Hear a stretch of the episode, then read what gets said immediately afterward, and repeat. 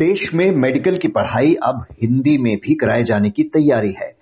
मध्य प्रदेश से इसकी शुरुआत हो रही है। एमबीबीएस फ़र्स्ट ईयर की तीन किताबों का हिंदी में अनुवाद भी किया जा चुका है। हालाँकि मेडिकल टर्म्स का सीधे अनुवाद करने के बजाय मूल शब्दों को ही देवनागरी में लिखा गया है। फ़िलहाल एनाटॉमी फिजियोलॉजी और बायोकेमिस्ट्री की किताबें तैयार हो चुकी हैं।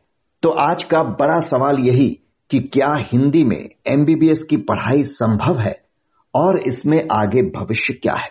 बात करने के लिए हमारे साथ हैं जाने माने cancer surgeon doctor Anshuman Kumar.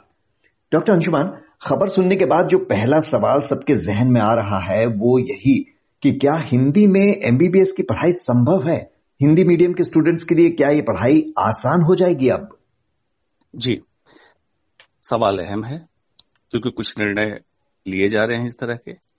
लेकिन हमें ये समझना होगा कि क्या ये निर्णय इतना साधारण है सहज है और इसको उतारा जा सकता है? हम्म। इसका जवाब ये है कि बहुत जटिल है ये। जटिल होने की वजह क्या है इसको हमें जड़ से समझना होगा। जो एलोपैथ की बात हम करते हैं आइडियली उसको मॉडर्न मेडिसिन कहते हैं। मॉडर्न मेडिसिन का ओरिजिन यूरोप से है ग्रीक से। और हिपोक्रेट को माना जाता है मॉडर्न मेडिसिन का फादर ये ग्रीक से ग्रीक लैटिन को लेके इंग्लिश ट्रांसलेट होते हुए मॉडर्न मेडिसिन स्प्रेड किया वर्ल्ड वाइड अब उसको आप अगर अपनी लैंग्वेज हिंदी तो फिर हिंदुस्तान में अलग अलग राज्य हैं। तमिल क्यों नहीं? बंगला क्यों नहीं? गुजराती क्यों नहीं? ये सवाल उठेगा। फिर एक बार किसी का रास्ता खोलेंगे तो ये फैलेगा। अब पहली प्रॉब्लम क्या आएगी? यूनिफॉर्मिटी जो इंग्लिश बेस ये साइंस है क्योंकि ओरिजिन वहाँ से है तो इन्फॉर्मिटी ये होती है कि उदाहरण के तौर पे मैं दिल्ली में बैठ के एज ए डॉक्टर कोई बात कहता हूँ लिखता हूँ या डॉक्यूमेंट करता हूँ तो तमिलनाडु का डॉक्टर डॉक्टर भी एग्जैक्टली वही समझता जो मैं कह रहा हूँ क्योंकि कॉमन लैंग्वेज कॉमन एक्सप्लेनेशन का तरीका है। इन्फॉर्मिटी खत्म हो जाएगी। इजी अंडरस्टैंडिंग जो मेडिकल साइंस की होती है विद इन डॉक्टर वो खत्म हो जाएगी क्योंकि कम्युनिकेशन गैप बहुत बड़ा आने लगेगा। हम्म। दूसरा सिर्फ़ अगर भाषा की ही बात है और आप जैसे कह रहे हैं टर्मोलॉजी चेंज नहीं होगी लेकिन कुछ किताबें अभी भी मेडिकल साइंस की हिंदी में उपलब्ध है जिसमें टर्मोलॉजी चेंज की हुई है। उदाहरण के तौर पे आम बीमारी है मलेरिया हम्म। सभी लोग एक बच्चा बच्चा जानता है उसका हिंदी रूपांतरण दुर्वात या शीत ज्वर है। आप पूछ लीजिए कि कितने लोग समझ पाते हैं। हम्म। डेंगी हिंदी रूपांतरण अस्थि भंजक ज्वर। कितने लोग समझ पाएँगे? उदाहरण के तौर पे एक पाव में एक आर्टरी होती है जिसको खून की नली कहते हैं सरकमफ्लेक्स फिमोरल आर्टरी बच्चा बच्चा मेडिकल साइंस का जानता है। उसका हिंदी रूपांतरण किताब में क्या लिखा हुआ है? परिवेष्टक ऑर्विक या जघनास्थिक धमनी। हम्म। तो ये पर्पस क्या होगा? आपका एम ये होना चाहिए मेडिकल साइंस को आत्मसात करने में आसानी हो जाए। पहला उद्देश्य हम्म। हमारे रिसर्च डेवलपमेंट और इंप्रूव हो। दूसरा उद्देश्य। तीसरा उद्देश्य कि इम्पोज या बर्डन फील ना हो मेडिकल स्टूडेंट को। तो ये कैसे संभव हो सकता था? इस पे काम करना चाहिए, ना कि ऑब्सेशन के तहत या बिल्कुल ठान लिया है कि हमें स्वदेशी के चक्कर में ही करना है, उससे फ़ायदा नहीं मिलेगा। अगर आयुर्वेद को आप हिंदी और संस्कृत में रखते हैं तो बेहतर ऑप्शन है। आयुर्वेद को अगर यूरोप, अमेरिका वाले कहें कि मैं बिल्कुल इंग्लिश वर्ड इसका निकालूँगा और ट्रांसलेट कर दूँगा तो आयुर्वेद का एसेंस खत्म हो जाएगा। सिमिलरली मॉडर्न मेडिसिन का एसेंस खत्म हो जाएगा जब हम पूरी तरह से हिंदी रूपांतरण इसका करेंगे। Right right. और एक और जो बड़ा सवाल सामने है, वो ये कि अभी तो आपने मात्र तीन किताबें ट्रांसलेट की हैं, लेकिन चिकित्सा विज्ञान की दुनिया का ये संसार तो कितना विशाल है। दुनिया भर के मेडिकल जर्नल, रिसर्च और किताबें अनुवादित करना क्या आसान होगा? वो भी तब जब चिकित्सा विज्ञान में हर वक्त नित नई खोज सामने आ रही हैं, नई स्टडीज़ हो रही हैं। बिल्कुल। हिपोक्रेट की जो मैंने बात की 460 बीसी की पैदाइश थी। बाद में कुछ सालों बाद ये हुए। तब से लेके आज तक modern medicine ever evolving science रहा है। हर समय अनगिनत आप इमेजिन नहीं कर सकते हैं गूगल स्पेस में कितना मेडिकल लिटरेचर भरा हुआ है। तो आप उससे वंचित करने लगेंगे। क्यों? जब बच्चा मेडिकल साइंस में इन करेगा, उसको पता है मुझे हिंदी लैंग्वेज में पढ़ना है, उसके लिए अवेलेबल जर्नल्स नहीं होंगे। मान लिया जाता है कि जो मेडिकल स्टूडेंट बना है धीरे धीरे करके अगर इंग्लिश मीडियम का नहीं भी हो तो अच्छी खासी उसकी इंग्लिश में पकड़ हो जाती है। अब उसके ऊपर प्रेशर क्या आएगा? पहले हिंदी से पढ़ेगा।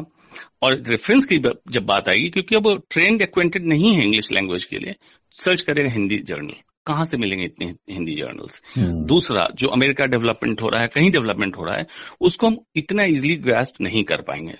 उदाहरण के तौर पे कुछ ऐसे कंट्री हैं जब यूएसएसआर हुआ करता था।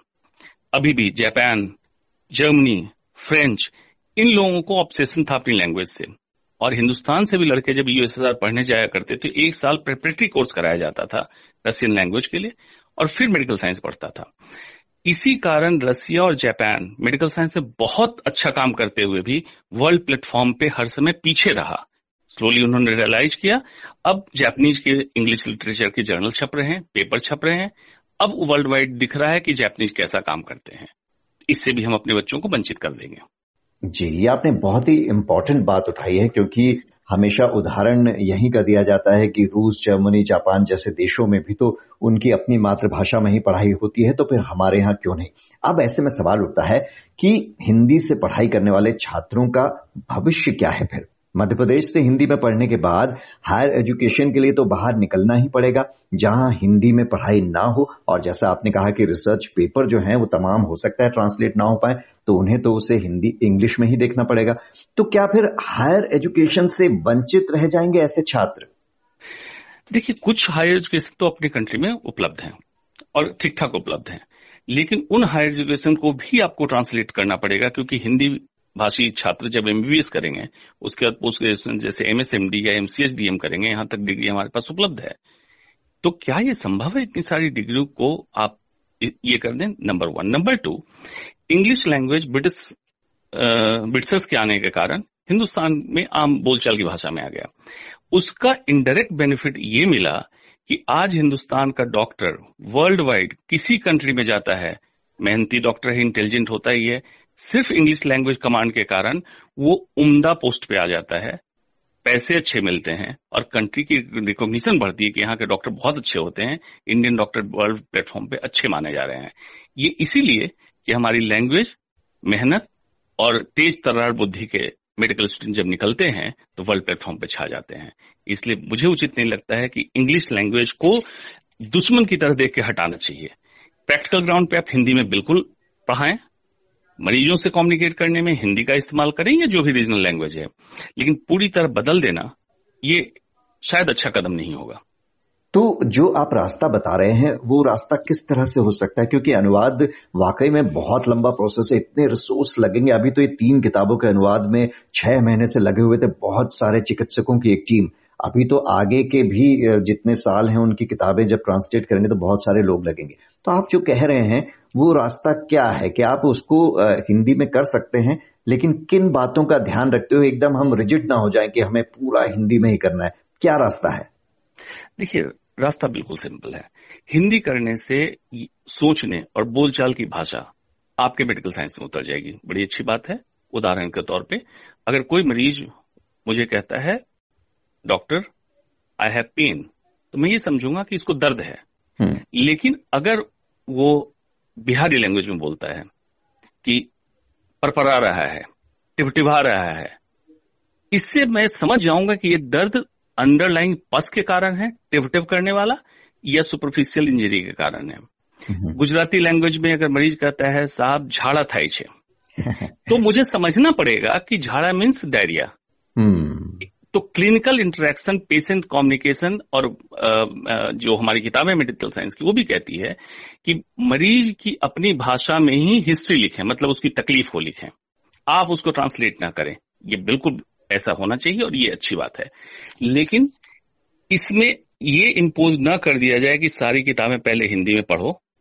वर्ल्ड प्लेटफॉर्म पे जाओ तो आपका माइंडसेट लैक करेगा। मतलब हिंदी में आप सोचेंगे, फिर इंग्लिश ट्रांसलेट करेंगे, फिर आप दूसरे कंट्री के डॉक्टर से इंटरेक्ट कर सकेंगे। तो आप पीछे रहने लगेंगे। इसलिए इंग्लिश को as a tool of medical science चलने देना चाहिए। क्लिनिकल टीचिंग में रीजनल लैंग्वेज का इस्तेमाल होना चाहिए, जो आज भी हम लोग करते हैं। जैसे मैं अहमदाबाद गया जब पढ़ने तो गुजराती मैंने सीखी। मरीजों से गुजराती में बात करता था। ये अभी भी चल रहा है, इसको बरकरार रखें। जी, डॉक्टर अंशुमन कुमार, जिस तरह से उदाहरणों के साथ इतनी आसान भाषा में आपने समझा दिया, इसी सोच के साथ इस तरह के फैसले लिए जाएँ तो कितना अच्छा रहे। बहुत बहुत शुक्रिया आपका।